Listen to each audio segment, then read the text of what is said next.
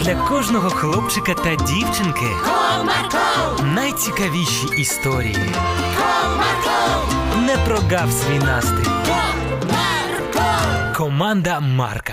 Привіт, друзі! А ви любите їздити в табори? А чи любите ви їздити відпочивати з палатками десь у лісі? Ось наш герой відправився в такий табір, але забув перевірити свою палатку. Цікаво, що буде далі? Тоді давайте слухати. Comarco, Comarco, Одного теплого затишного вечора Павлик збирав свої речі на табір, який буде в лісі з палатками. Мамо, а де у нас палатка лежить? Подивись у шафі в коридорі. Я останній раз туди її клала. Добре, я там подивлюсь. Синку, не забудь перевірити палатку. Можливо, там якоїсь деталі не хватає, чи вона порвалася. Гаразд, я не забуду. Після цього хлопець дістав палатку з шафи та поклав у свій чемодан. Так, палатка є, тепер залишилось речі скласти. Цікаво, а який одяг потрібно брати в ліс? Там холодніше, ніж в місті, тому візьму більше чогось теплого. Синку, не забудь взяти спальний мішок. Точно, я якраз про нього забув. Дякую, що нагадала. Після цього хлопець взяв свій спальний мішок та поклав його у свій чемодан. Так, речі я взяв, палатку, спальний мішок, наче все є. Мамо, я все склав. Молодець. Ти не забув подивитися палатку? Ой, точно, зараз подивлюсь. Промовив хлопець та пішов за палаткою. Прийшовши, він побачив, що вона знаходиться аж на дні чемодана. Та що з цією палаткою може бути не так? Її так довго доставати, потім знову складати. Я краще потім це зроблю.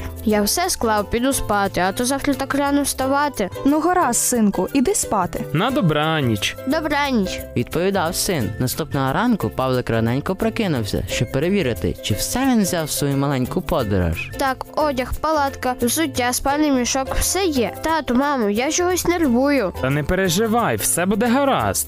Так, синку, тобі нічого боятися. Там будуть твої однолітки, гарні вожаті. Тобі сподобається. Підтримували хлопця батьки. Так, ви праві, я гарно проведу час. Тільки ж ти не забув перевірити палатку. Ой, точно, зараз перевірю. Ти так казав і в той раз. Ну я прямо зараз перевірю, не хвилюйся. Після цього хлопець пішов до чемодану, дістав палатку та покрутив її кілька раз, навіть не витягуючи з чохлу. Що з нею може бути не так палатка, як палатка? Немає часу роздивлятися. Потім хлопець поклав її назад і склав речі. Тату, з палаткою все добре, я перевірив, не хвилюйся. Ну, якщо ти її перевірив, тоді добре. Так, Павлику, тобі вже час їхати. Он машина вже приїхала. Так, я бачу. Промовив хлопець, подивившись у віконечко та побачивши автобус, в якому вже були його однолітки та вожаті. Тоді я пішов. Давай я з валізою допоможу. А я проведу. Після цього хлопець з батьками спустився до автобусу, вони обнялися, та Палик відправився в табір. Приїхавши на місце, він познайомився зі своїм вожатим. Мене Вова звати, а тебе як?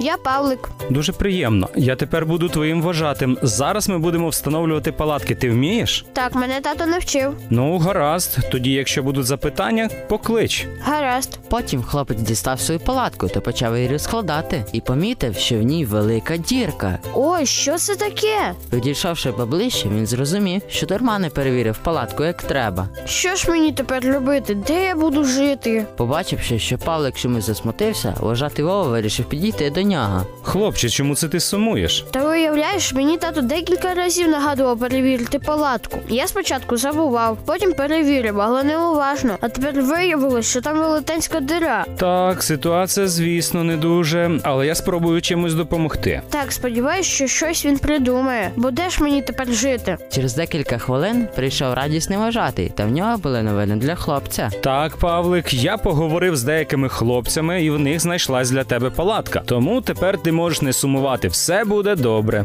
Дякую, ти дуже мені допоміг. Ось така історія, друзі. Тому завжди перевіряйте якісно, як би ви не спішили, та будьте відповідальними, щоб з вами не повторилася ситуація, котра сталася з нашим героєм. До зустрічі!